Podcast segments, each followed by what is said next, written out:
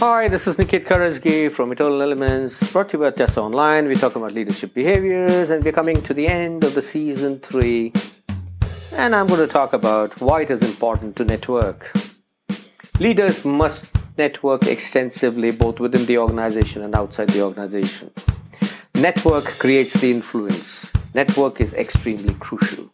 You must have a whole lot of people in your circle of influence so that any challenge that comes up your way, you have a whole lot of intelligent people around you, a whole lot of productive and effective people around you who can help you bail out of that situation. Unfortunately, a lot of leaders think that they're self made people.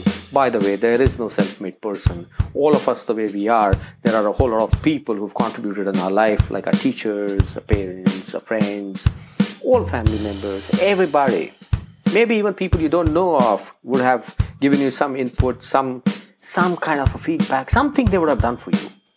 Therefore, it's very crucial to network. A whole lot of people come to me and talk to me about organization politics. And I always tell them, look, organization politics is all about influential people coming together to further extend their zone of power. Now, there's no point fighting it.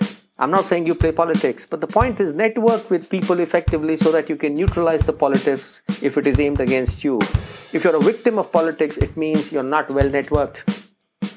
Represent yourself and your organization in seminars, in forums, go talk, meet up with people, uh, go onto internet, uh, talk about uh, different subjects that you're good at, hold webinars, uh, do your videos, do whatever it takes, but extend to people. Because once you have a strong network, you establish yourself as a thought leader, and leaders have to be thought leaders. And what's the point in being a thought leader if nobody knows you? This is Niket Karajagi signing off on Atyaasaa Online on Eternal Elements, and I'm going to see you in the last podcast of season three, after which we start season four. And I'm going to talk about Pygmalion effect, which is so important when it comes to leadership. Thank you very much. I'll see you in the next podcast.